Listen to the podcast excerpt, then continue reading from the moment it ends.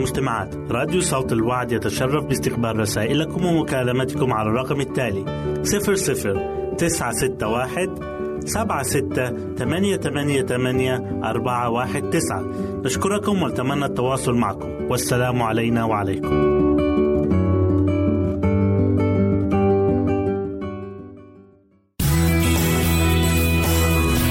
يمكنك استماع وتحميل برامجنا من موقعنا على الإنترنت. www.awr.org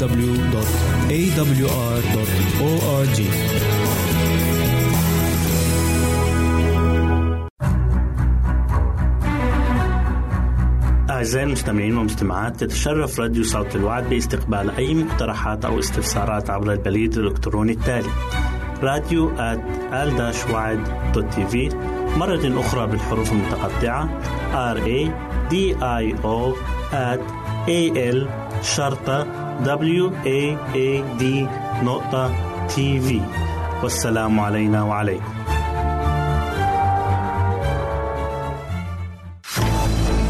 أعزائي المستمعين والمستمعات راديو صوت الوعد لا يكتفي بخدمتكم عبر الموجات الصوتية فقط بل وإنه يطرح لكم موقعا إلكترونيا يمكنكم من خلاله مشاهدة أجمل البرامج الدينية الثقافية الاجتماعية وغيرها من المواضيع الشيقة. يمكنكم زيارة الموقع من خلال العنوان التالي www.al waad.tv مرة أخرى بالحروف المتقطعة www.al-waad.tv والسلام علينا وعليكم.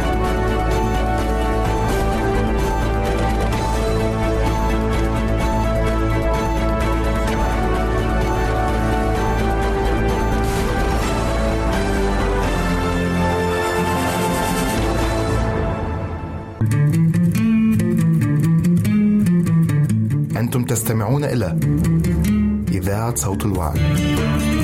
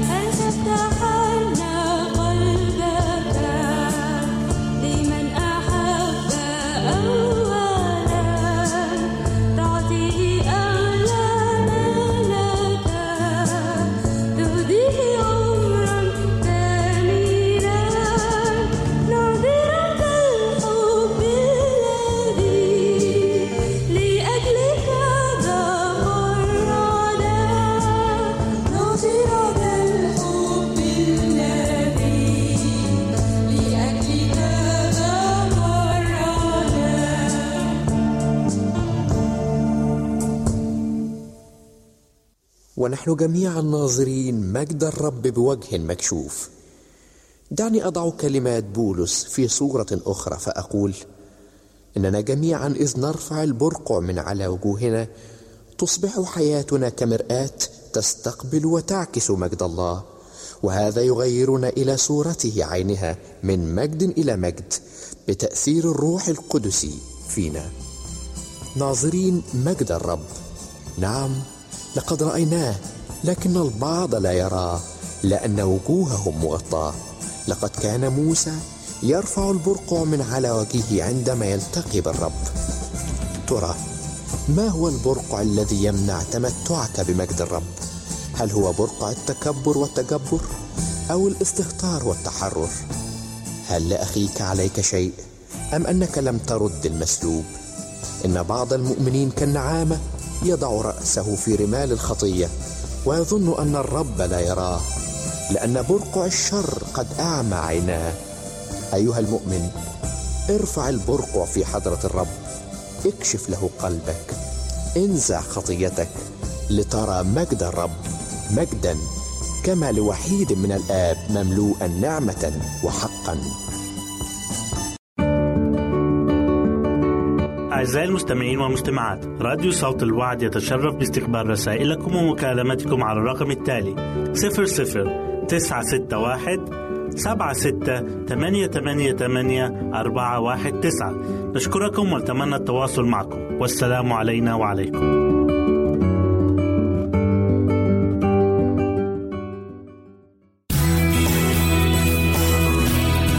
يمكنك استماع وتحميل برامجنا من موقعنا على الإنترنت www.awr.org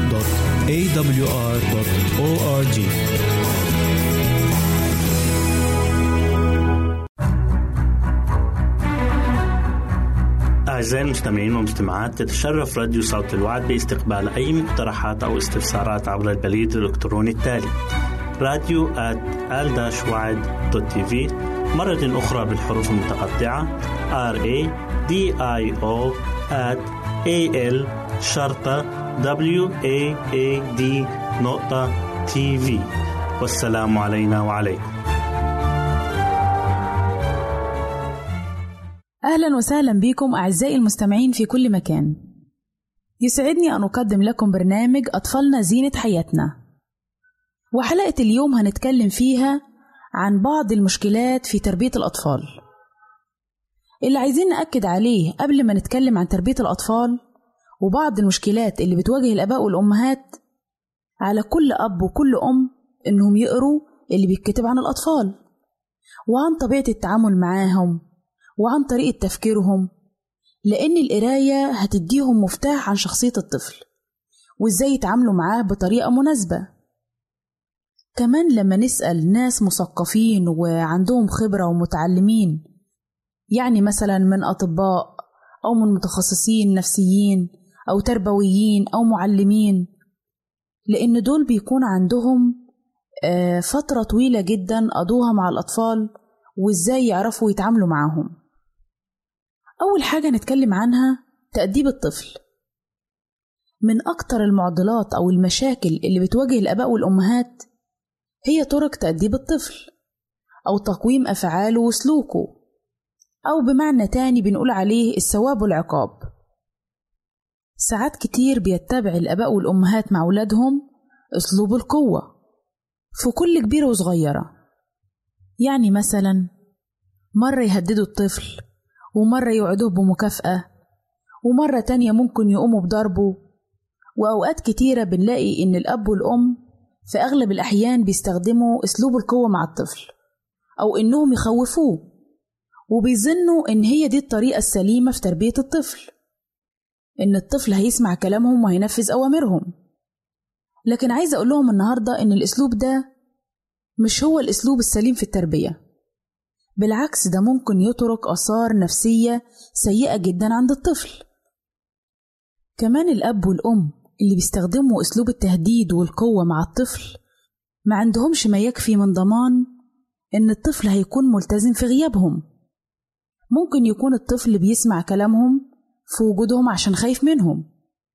لكن بمجرد ما يكون الأب والأم مش موجودين الطفل هيعمل ما يحلو لي نيجي نتكلم عن حاجة تانية وهي أسلوب المكافأة والتشجيع. وده أسلوب بيستخدموه الكبار عشان يكسبوا الأطفال أو يحاولوا يضغطوا عليهم عشان يستجيبوا لأوامرهم. والأطفال بتسمع رغبة في الحصول على الهدايا أو الحلوى. الأسلوب ده حتى إذا كان ليه مزايا لكن ما بيخلوش من الضرر على مستقبل الطفل. لأنه بيعود الطفل إنه يمتثل للأوامر مش عشان الأوامر ديت المفروض يطيعها أو دي قوانين المفروض يحترمها وينفذها أو المفروض إنه يطيع أبوه وأمه لأنهم ليهم فضل عليه. لكن في الحالة دي الطفل بيطيع لأنه هيحصل على نفع مادي أو حاجة عينية هياخدها. فالأسلوب ده حتى وإن كان مهم في بعض الأحيان إننا نستعمله لكن ما ينفعش نعتمد عليه طول الوقت في تربية الطفل. لأنه ممكن يجلب متاعب للطفل ولأهله في أمور كتيرة جدا. في أساليب كتيرة جدا بيستخدمها الأب والأم في التربية. لكن بيبقى السؤال إيه هو أفضل أسلوب الأب والأم يقدروا يتبعوه في تربية الطفل وتقويم سلوكه؟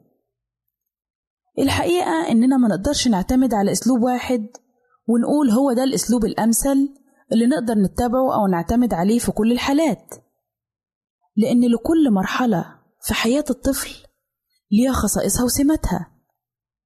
وعشان نقدر نقوم سلوك الطفل ونربيه بطريقة كويسة لازما يكون عندنا فكرة عامة عن المرحلة اللي بيمر بيها الطفل وإيه متطلباتها ونختار الأسلوب الأمثل في التعامل معاه. ومع كل ده لازم نأكد على حاجة مهمة جدا وهو إننا لما نتعامل مع الطفل لو عمل أي شيء غلط لازم نفهم الطفل إيه النتائج المترتبة على العمل اللي هو عمله ده. يعني مثلا لو حبينا إننا نعاقب الطفل لازم نفهمه ونوضح له إحنا ليه بنعاقبه أو إحنا ليه بنعامله بالطريقة دي. ممكن يكون الطفل مثلا عمل تصرف سبب ليه ضرر أو سبب ضرر لغيره. لازم نعلم الطفل إنه يكون مؤدب ومهذب وعنده أخلاق. نعلمه إزاي يتحكم في نفسه وفي انفعالاته. في الحالة دي هيقدر الطفل يتغلب على كل أفعاله السيئة وهيحاول يغير منها لأن الطفل بيفهم كل حاجة. ما نفتكرش إحنا ككبار إن الطفل مش بيفهم بالعكس الطفل بيفهم لكن بس بيكون محتاج مننا شوية صبر وتأني. طبعا مع ملاحظة إن الطفل في السنوات الأولى من عمره بتكون سلوكياته متمركزة كلها حوالين نفسه بيكون عايز كل حاجة لنفسه. عايز يملك كل شيء. عشان كده في المرحلة دي بيكون محتاج مننا صبر شوية وإننا نعلمه إزاي يحترم الآخرين وإزاي يقدر يتعايش معاهم. نعلمه بعض الضوابط المعينة اللي بيكون محتاجها في السن ده. ما ينفعش طول الوقت نعاقب الطفل على كل كبيرة وصغيرة لأن الطفل بيكون في السن الصغير ده بيفسد حاجات كتير. ما ينفعش نقف للطفل على الواحدة. ممكن نعلمه ونساعده إزاي يصلح الشيء اللي أفسده. لكن هو لوحده مش هيقدر لأن سنه لسه صغير. لكن بمجرد إنه يحاول يصلح ده في حد ذاته شيء كويس ونشجعه عليه. المهم اللي عايزين نقوله إن مفيش أسلوب معين نقدر نقول عليه إن هو ده الطريقة الصح في تربية الطفل. كل مرحلة عمرية في حياة الطفل عايزة طريقة معينة. ولازم نطلب معونة من ربنا إنه يساعدنا ويدينا حكمة علشان نقدر نربيهم تربية سليمة. وبكده أعزائي نكون وصلنا لنهاية برنامجنا أطفالنا زينة حياتنا. نسعد بتلقي آرائكم ومقترحاتكم وتعليقاتكم. وإلى لقاء آخر على أمل أن نلتقي بكم. تقبلوا مني ومن أسرة البرنامج. أرق وأطيب تحية. وسلام الله معكم. أعزائي المستمعين والمستمعات راديو صوت الوعد لا يكتفي بخدمتكم عبر الموجات الصوتية فقط بل وإنه يطرح لكم موقعا إلكترونيا يمكنكم من خلاله مشاهدة أجمل البرامج الدينية الثقافية الاجتماعية وغيرها من المواضيع الشيقة. يمكنكم زيارة الموقع من خلال العنوان التالي www.al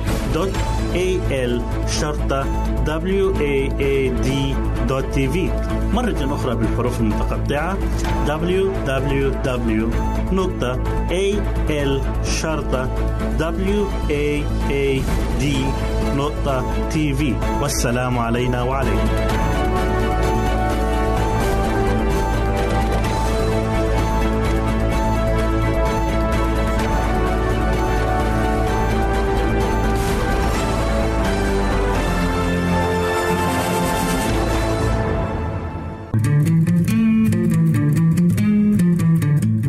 تستمعون إلى إذاعة صوت الوعي.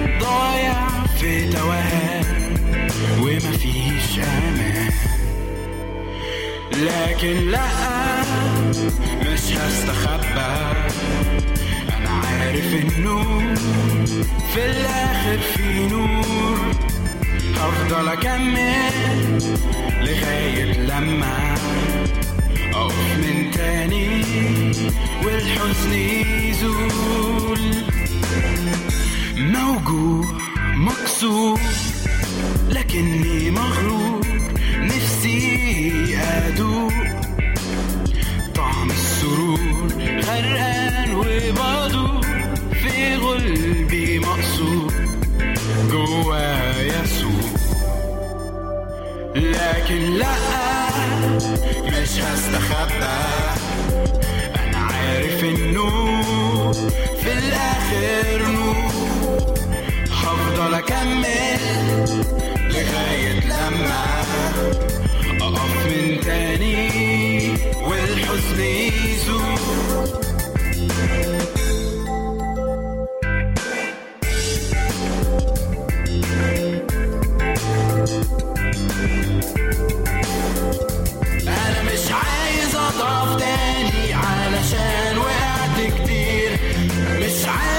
أفضل مكاني أنا محتاج تغيير. مش هخاف وأواجه ضعفي مهما كان كبير. ومهما وقعت أنا عندي فرصة أقوم من جديد.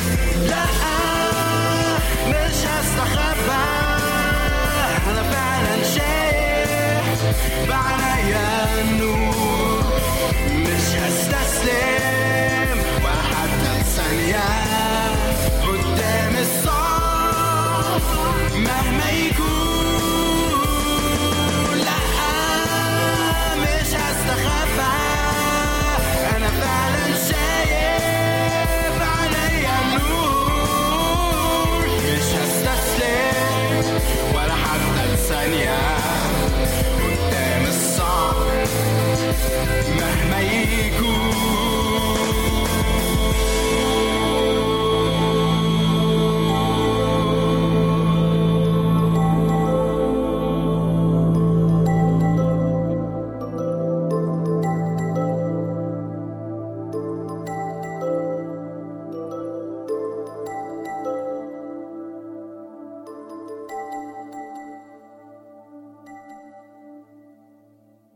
على فكرة أنا حفيظ قديم. واللي ما اتعلمتوش في مدارس الأحد اتعلمته في المعسكرات والمؤتمرات اللي بطلعها كل سنة. في كلام كتير وفي كلام كبير أنا حافظه. هتسألني تقول لي عايشه؟ هو بيتعاش آه، عيش لربنا. كلمة ياما بسمعها في الكنيسة. اتخنقت. ربنا يكون ملك على حياتك وهي مالها حياتي. ربنا موجود. أنا كمان موجود. إيه المشكلة؟ أنا كويس مش وحش. بحب الدنيا ومليش في الكآبة. روش بس مش قليل الأدب. عايش في المعقول. إيه المطلوب؟ كله كويس. مبسوط؟ مش متضايق. مرتاح. يعني مش تعبان. بس بيني وبينك بسمع مرات جوايا صوت بيقول لي في ضيف عايز يبقى صاحب البيت وعايز لما يجي البيت ده ينوره بس أنا أديه الفرصة. بتجاهل صوته جوايا لكن اللي حصل إن صوته جوايا مش ساكت مهما حاولت أسد وداني. أنا عايز أفتح وداني وأسمع وأفتح قلبي للضيف عشان يجي ويبقى صاحب البيت بس إمتى؟ يمكنك استماع وتحميل برامجنا من موقعنا على الإنترنت www.awr.org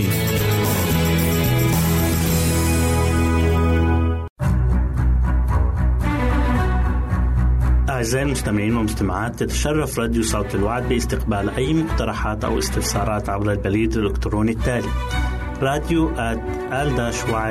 TV مرة أخرى بالحروف المتقطعة R A D I O at A L شرطة W A A D نقطة TV والسلام علينا وعليكم.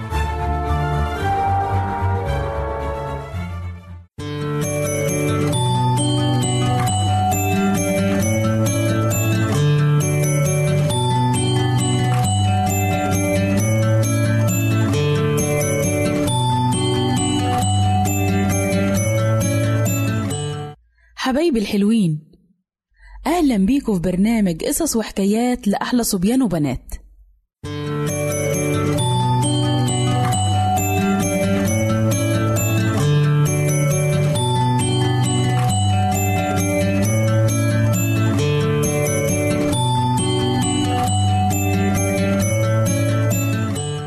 قصتنا النهاردة من الكتاب المقدس وبتحكي عن شخص اسمه نوح. الشخص ده كان دايما بيقول هقول للغلط لأ. القصة موجودة في سفر التكوين إصحاح ستة وسبعة وتمانية وتسعة. زمان قوي في أيام نوح كتر الشر على الأرض. والله شاف إن الناس اللي في الأرض كلهم ما بيعملوش غير الشر ما عدا نوح وأسرته. فكلم الله نوح وقال له يعمل فلك كبير. قوي. الفلك ده مركب كبير. فيه شباك وباب في الجنب. الله ادى نوح مقاسات الفلك اللي يبنيه وتقسيمته من جوه. وكمان قال له يدهنه من جوه ومن بره بالكار الكار ده مادة بتمنع المية من إنها تدخل الفلك أو تبوظ الخشب. الله قال لنوح يبني الفلك لأنه هيعمل طوفان على الأرض. هيغرق بيه كل إنسان وحيوان وطير. ما عدا نوح ومراته وولاده وزوجات ولاده. وطلب منه إن ياخد معاه اتنين من كل نوع من أنواع الحيوانات يعني ذكر وأنثى. أما بعض الحيوانات والطيور اللي هي نقدر نذبحها وناكلها فطلب منه إن ياخد من كل نوع سبع ذكور وسبع إناث. الطوفان ده مطر جامد قوي. استمر لمدة أربعين يوم وأربعين ليلة. يعني غرق الأرض كلها. مش بس بلد أو مدينة لا ده غرق الكرة الأرضية كلها. بعد ما نوح كمل الفلك الله قال له يدخل هو ومراته وولاده وزوجاتهم وكمان الحيوانات والطيور بكل أنواعها وكمان الأكل اللي يكفيهم هم وكل الحيوانات والطيور. وبعد كل دول ما دخلوا الله قفل عليهم الفلك. وبدأ الطوفان وكترت المية جدا ورفعت الفلك من على الأرض. وفضلت المية تزيد وتزيد وتزيد لغاية ما غطت كل الجبال العالية. ومات كل حاجة على الأرض. وفضل بس نوح واللي معاه في الفلك. بعد ما كل المخلوقات اللي في الأرض ماتت الله وقف المطر. وبعد 150 يوم المية بدأت تنقص. وبعد كده استقر الفلك اللي كان فيه نوح على جبال اسمها جبال أرارات. وبعد أربعين يوم تاني فتح نوح شباك الفلك وطير غراب. لكن الغراب طار وهو متردد. وبعد كده طلع حمامة. لكن الحمامة رجعت لأنها ما لقتش حتة تقف عليها. أصل المية كانت كتيرة جدا ومغرقة كل حاجة. فمد نوح إيده مرة تانية ودخلها الفلك. وبعد سبعة أيام طلعها تاني. فرجعت له بورقة زيتون خضرة في منقارها وبعد سبعة أيام كمان بعتها لكن المرة دي الحمامة ما رجعتش. فبص نوح من الفلك وشاف الأرض نشفت. استنى تاني لغاية ما ربنا كلمه وقال له اخرج انت وكل الحيوانات والطيور اللي معاك. وأول ما خرج نوح عارفين يا ولاد عمل إيه؟ بنى مسبح لربنا وأخد من كل البهائم الطهرة والطيور وقدم ذبائح للرب. والله قبل الذبايح اللي قدمها نوح. وقال في قلبه إنه مش هيهلك الأرض تاني من أجل الإنسان. ووضع الله قوس قزح في السماء علامة واتفاق بينه وبين الأرض وبين كل خليقة حية على وجه الأرض. في القصة دي يا ولاد بنشوف قد إيه عناية ربنا.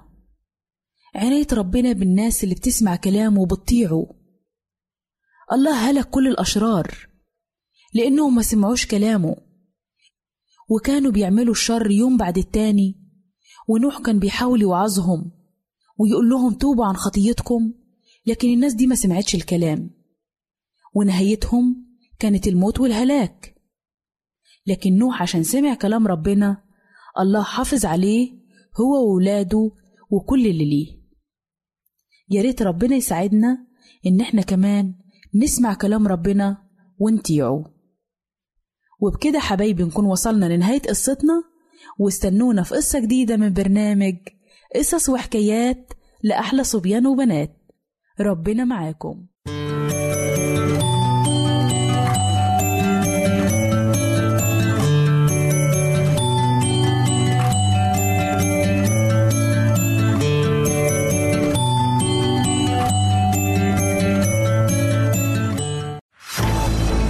أعزائي المستمعين والمستمعات راديو صوت الوعد لا يكتفي بخدمتكم عبر الموجات الصوتية فقط بل وإنه يطرح لكم موقعا إلكترونيا يمكنكم من خلاله مشاهدة أجمل البرامج الدينية الثقافية الاجتماعية وغيرها من المواضيع الشيقة.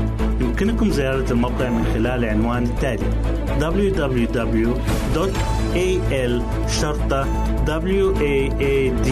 www.al-waad.tv مرة أخرى بالحروف المتقطعة www.al-waad.tv والسلام علينا وعليكم.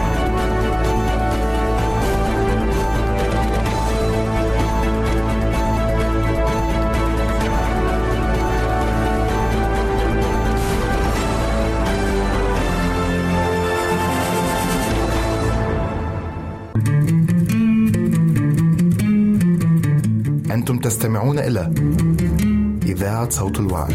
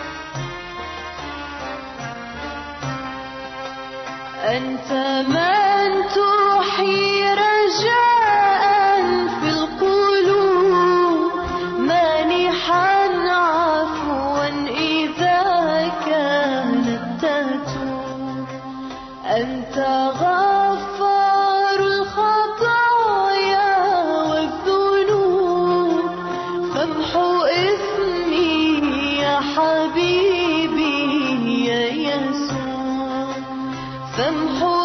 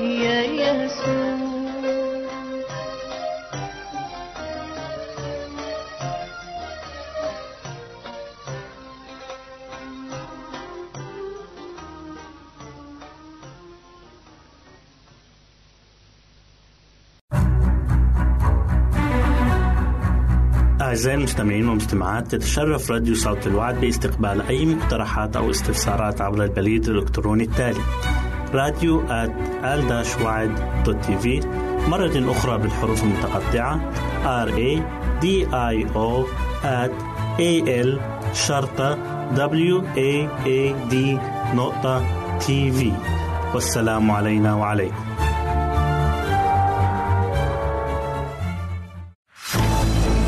أعزائي المستمعين والمستمعات راديو صوت الوعد لا يكتفي بخدمتكم عبر الموجات الصوتية فقط بل وإنه يطرح لكم موقعا إلكترونيا يمكنكم من خلاله مشاهدة أجمل البرامج الدينية الثقافية الاجتماعية وغيرها من المواضيع الشيقة. يمكنكم زيارة الموقع من خلال العنوان التالي www.al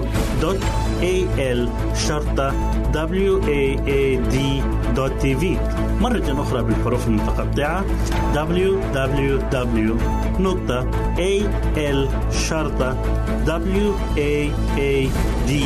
نقطة والسلام علينا وعليكم.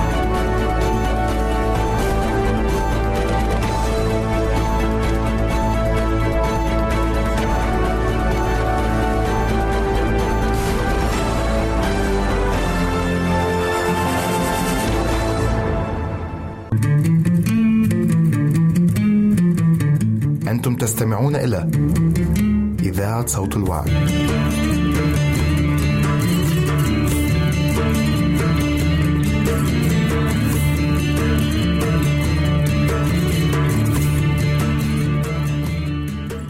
نرحب بكم مرة أخرى مستمعينا الكرام إلى هذه الحلقة من برنامج بيتي جنتي وهي اليوم بعنوان قدموا التحية لأجدادكم إن رعاية الأحفاد الصغار ليست من مسؤولية الأجداد ولكنهم في كثير من الأحيان يعتنون ويرعون أحفادهم بكل صبر وطول أنات وأعتقد أن هؤلاء الأجداد يحتاجون إلى تحية عرفان وجميل منا. تصعب الظروف أحيانا على الوالدين أمر العناية بأطفالهم وتلبية كافة احتياجاتهم ففي مثل هذه الأوقات تكون مساعدة الأجداد لها قيمتها الكبيرة في نظر الوالدين. وتشارك معنا اليوم الدكتورة منى قصة عن أحد أولئك الأجداد. كان للسيدة سوزان وزوجها أربعة أطفال صغار وفي الوقت ذاته كانت ابنتهما الكبرى تدرس طب الأسنان بعد أن أنهت تدريبها في التمريض. فكيف استطاعت هذه العائلة الاطلاع بكل هذه المسؤوليات؟ السر يكمن في والدة سوزان التي كانت تسكن على مقربة منهم وأبدت الرغبة في المساعدة كلما تطلب الأمر ذلك. لم تنسى سوزان ما فعلته والدتها من أجلها وقد نظرت بينها وبين نفسها أن تفعل هي الشيء ذاته من أجل أولادها متى كانت لهم عائلاتهم الخاصة. بعد ذلك بسنوات كانت ابنتها سعاد وزوجها يدرسان الطب عندما حدث ما لم يكن في الحسبان. فرغم كل ما أبدياه من حرص حملت الزوجة ووضعت ابنها الثاني ولم يكن ابنها الأول قد تجاوز السنة إلا قليلا. وهكذا أصبحت الأمور صعبة جدا على سعاد التي كان عليها العناية بطفلين رضيعين إلى جانب الاهتمام بدروسها فقالت سعاد في يأس واستسلام يبدو أن علي الآن التخلي عن دراسة الطب فأنا لا أريد من شخص آخر أن يربي لي ولدي وهنا قطعتها أمها سوزان بالقول هل أنت واثقة من رغبتك في التخلي عن الطب؟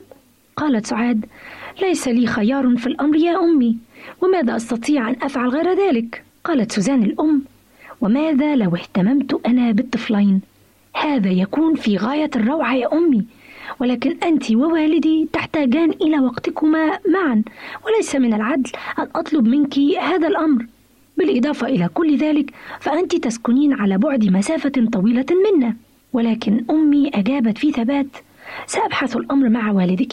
وما أن بدأ العام الدراسي الجديد حتى حضرت سوزان إلى ابنتها سعاد كل يوم اثنين وكانت تبقى معها لتعتني بولديها حتى يوم الجمعة ثم تعود إلى زوجها في عطلة نهاية الأسبوع. إن الدموع تتدفق من عيني كلما فكرت في التضحيات التي لا زال الوالدون على استعداد لتقديمها من أجل أولادهم وأحفادهم. فقد كانت السيدة سوزان على استعداد لترك زوجها وبيتها الجميل وحديقتها الرائعة وقطعة الأرض التي اشترتها مع زوجها ليصلحاها ويبنيان فيها بيتا لهما ينتقلان إليه.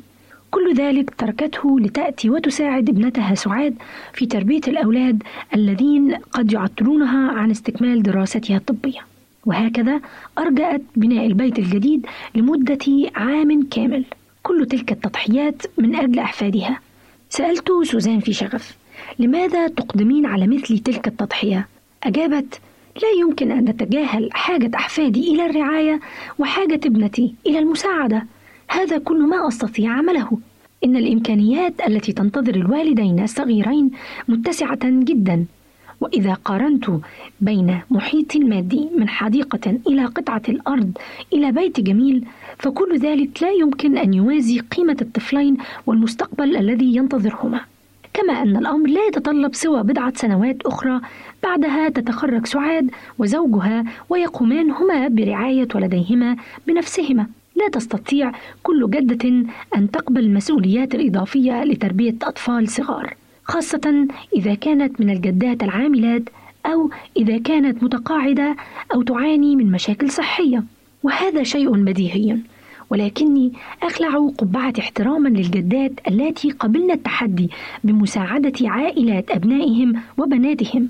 لقد وضعن احتياجات الآخرين قبل احتياجاتهم هم وتلك هي المحبة الحقيقية في أنقى صورها. ولا شك أنهن يستحقن تقديرا خاصا وتحية عامرة من كل منا. نعم. تحية إكبار وإعزاز لكل جدة تسمعنا ولكل جد رضي متطوعا أن يضحي بصحبة زوجته بعض الوقت كي تمد يد العون لمن يحتاجون إليها. وإلى أن نلقاكم في حلقة أخرى لكم منا أجدادي وجداتي آبائي وأمهاتي كل أمان الخير والسعادة. وإلى اللقاء. أعزائي المستمعين والمستمعات راديو صوت الوعد لا يكتفي بخدمتكم عبر الموجات الصوتية فقط بل وإنه يطرح لكم موقعا إلكترونيا يمكنكم من خلاله مشاهدة أجمل البرامج الدينية الثقافية الاجتماعية وغيرها من المواضيع الشيقة. يمكنكم زيارة الموقع من خلال العنوان التالي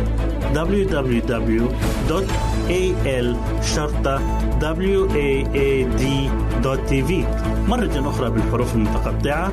www.al-waad.tv والسلام علينا وعليكم.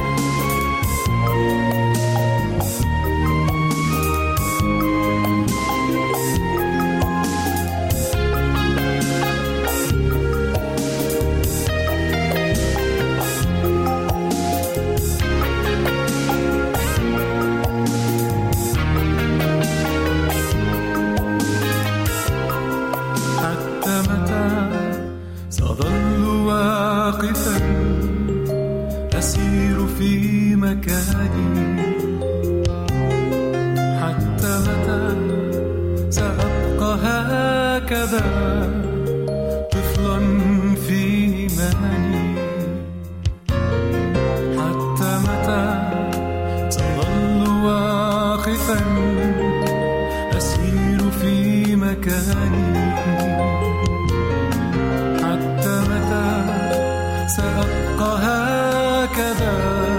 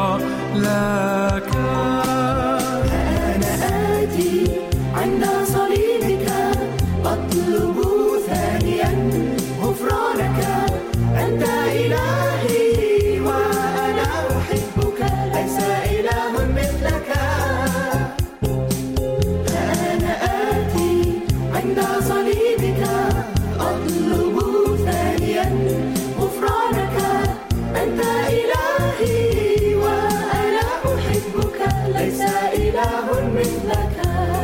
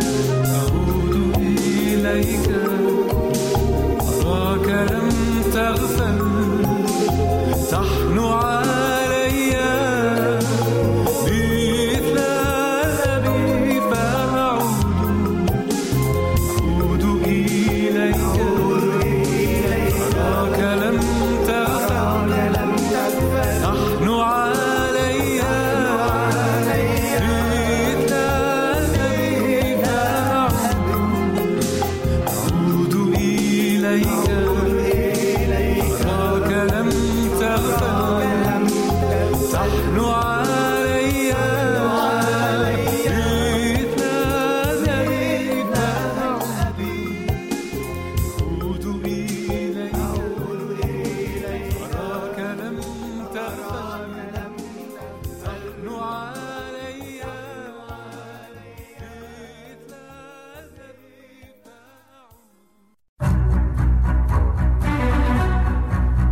أعزائي المستمعين والمستمعات تتشرف راديو صوت الوعد باستقبال أي مقترحات أو استفسارات عبر البريد الإلكتروني التالي راديو TV مرة أخرى بالحروف المتقطعة R A D I O at A L شرطة W A A D نقطة TV والسلام علينا وعليكم.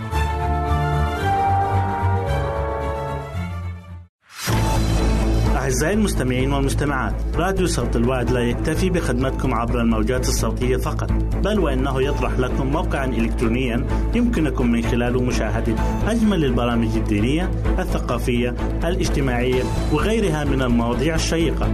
يمكنكم زيارة الموقع من خلال العنوان التالي www.al waad.tv مرة أخرى بالحروف المتقطعة www.al-waad.tv والسلام علينا وعليكم.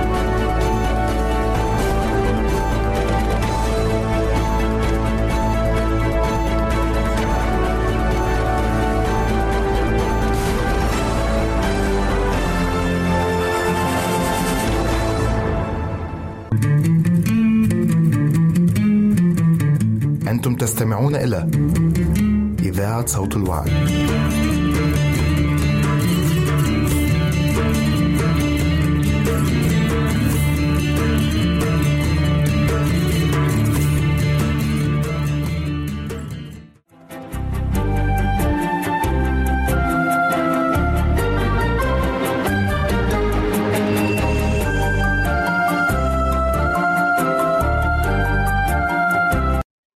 أعزائي المستمعين مرة أخرى نرحب بكم في حلقة جديدة من برنامج دروس حياتية من عائلات كتابية. تكلمنا سابقا كيف أن وعد الله لأبوينا الأولين بمجيء المخلص، وقد ظنت حواء بأن الابن الأول هو المخلص الذي وعدهم به الرب. ولكن نعرف أن السيد المسيح جاء إلى عالمنا بعد ذلك بآلاف السنين. وتمم خطة الفداء على عود الصليب ومات وقام وصعد إلى السماء. فما هو الشيء الذي يدفعنا الآن إلى السلام والفرح في بيوتنا وعائلاتنا خاصة في أيامنا هذه التي ازداد فيها الشر والخطية بصورة لم يسبق لها مثيل. كما عرفنا أن السيد المسيح له المجد جاء إلى عالمنا وتمم خطة الفداء بموته على عود الصليب. ولكنه بجانب خطة الفداء أعطى وعدا عظيما جدا وهذا الوعد نقرأه في إنجيل يوحنا الأصحاح الرابع عشر والأعداد الثلاثة الأولى. يقول الكتاب المقدس لا تضطرب قلوبكم أنتم تؤمنون بالله فآمنوا بي في بيت أبي منازل كثيرة. وإلا فإني كنت قد قلت لكم أنا أمضي لأعد لكم مكانا. وإن مضيت وأعددت لكم مكانا آتي أيضا وآخذكم إلي حتى حيث أكون أنا تكونون أنتم أيضا. هذا الوعد بأن الرب يسوع سيأتي ثانية للخلاص للذين ينتظرونه. وهذا الوعد الصادق هو الذي يجعل بيوتنا وعائلاتنا تعيش في سعادة وسلام. فحياة الرجاء بمجيء المخلص الذي سيأتي ليأخذ خاصته من هذا العالم المليء بالخطية. سيأتي ليقضي على الخطيئة ونتائجها. كل هذا يمنحنا الصبر والتحمل يمنحنا الأمل ويمنحنا السلام والفرح. فحياة الرجاء والاستعداد لمجيء الفادي والمخلص هي اليوم أساس الفرح والسلام في كل بيت وعائلة. فكما عاش آدم وامراته حياة الرجاء بمجيء المخلص والفادي يجب علينا الآن كأفراد وأسر وعائلات أن نحيا حياة الرجاء بمجيء المخلص ثانية الذي قدم لنا وعدا عظيما بما ستكون عليه الحياة الأبدية. وصف الكتاب المقدس كيف ستكون الحياة الأبدية. في سفر الرؤيا اصحاح 21 وعدد أربعة وخمسة. تقول كلمة الرب وسيمسح الله كل دمعة من عيونهم والموت لا يكون فيما بعد ولا يكون حزن ولا صراخ ولا وجع فيما بعد لأن الأمور الأولى قد مضت. وقال الجالس على العرش ها أنا أصنع كل شيء جديدا. وقال لي اكتب فإن هذه الأقوال صادقة وأمينة. أيضا نعرف أن قايين الابن الأول قتل أخاه هابيل وبعد ذلك ترك بيت آدم أبيه وعاش كما يذكر الكتاب المقدس في أرض نود ثم تزوج وأنجب وهنا تكونت عائلات وأسر من نسل قايين. كيف كانت حياة هذه العائلات؟ هل كانت تتمتع بالسعادة والسلام؟ أم كانت تعاني من الألم والشقاء؟ في الحقيقة نجد أن الكتاب المقدس يوضح كيف كانت حياة عائلة قايين وبالتالي العائلات التي تكونت بعد ذلك من نسله فعندما قتل قايين أخاه هابيل يوضح الكتاب المقدس لماذا قتله فنقرأ في رسالة يوحنا الأولى الأصحاح الثالث والعدد الثاني عشر يقول الكتاب المقدس ليس كما كان قايين من الشرير وذبح أخاه. ولماذا ذبحه؟ لأن أعماله كانت شريرة وأعمال أخيه بارة. هنا يوضح الرسول يوحنا السبب الحقيقي الذي دفع قايين لقتل أخاه هابيل. كانت أعمال هابيل بارة وقايين كانت أعماله شريرة. لذلك عندما قتل قايين صدر عليه الحكم الإلهي. في تكوين الأصحاح الرابع والعدد الحادي عشر فالآن ملعون أنت من الأرض التي فتحت فاها لتقبل دم أخيك من يدك. على الرغم من ذلك ظهرت رحمة الله له بأنه أعطاه حماية خاصة لكي لا يقتل. وهذه الحماية والإبقاء على حياته كانت فرصة لقايين للرجوع والتوبة.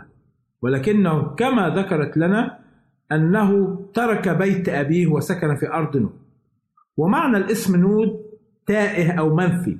ترك الوعد الذي قدمه الله لآدم ونسله بالنصر على الشيطان ترك الرجاء بالعودة إلى الحياة الأبدية وركز كل اهتمامه واتكاله على عمله حيث كان عاملا في الأرض. ركز اهتمامه على النجاح المادي والعالمي حيث يذكر الكتاب أنه بنى مدينة ودعاها باسم ابنه البكر لم يعلم قايين أولاده طريق الرب. لذلك استمر الشر والعصيان في كل العائلات والأسر التي تكونت من نسله بعد ذلك. من المؤكد أن عائلات وبيوت كهذه لا يمكن أن تتمتع بالسلام والسعادة لأن السلام والسعادة مصدرهما الله. ونحصل على هذه السعادة وهذا السلام عندما نحيا بطريقة تتفق مع إرادة الله ونطيع وصاياه.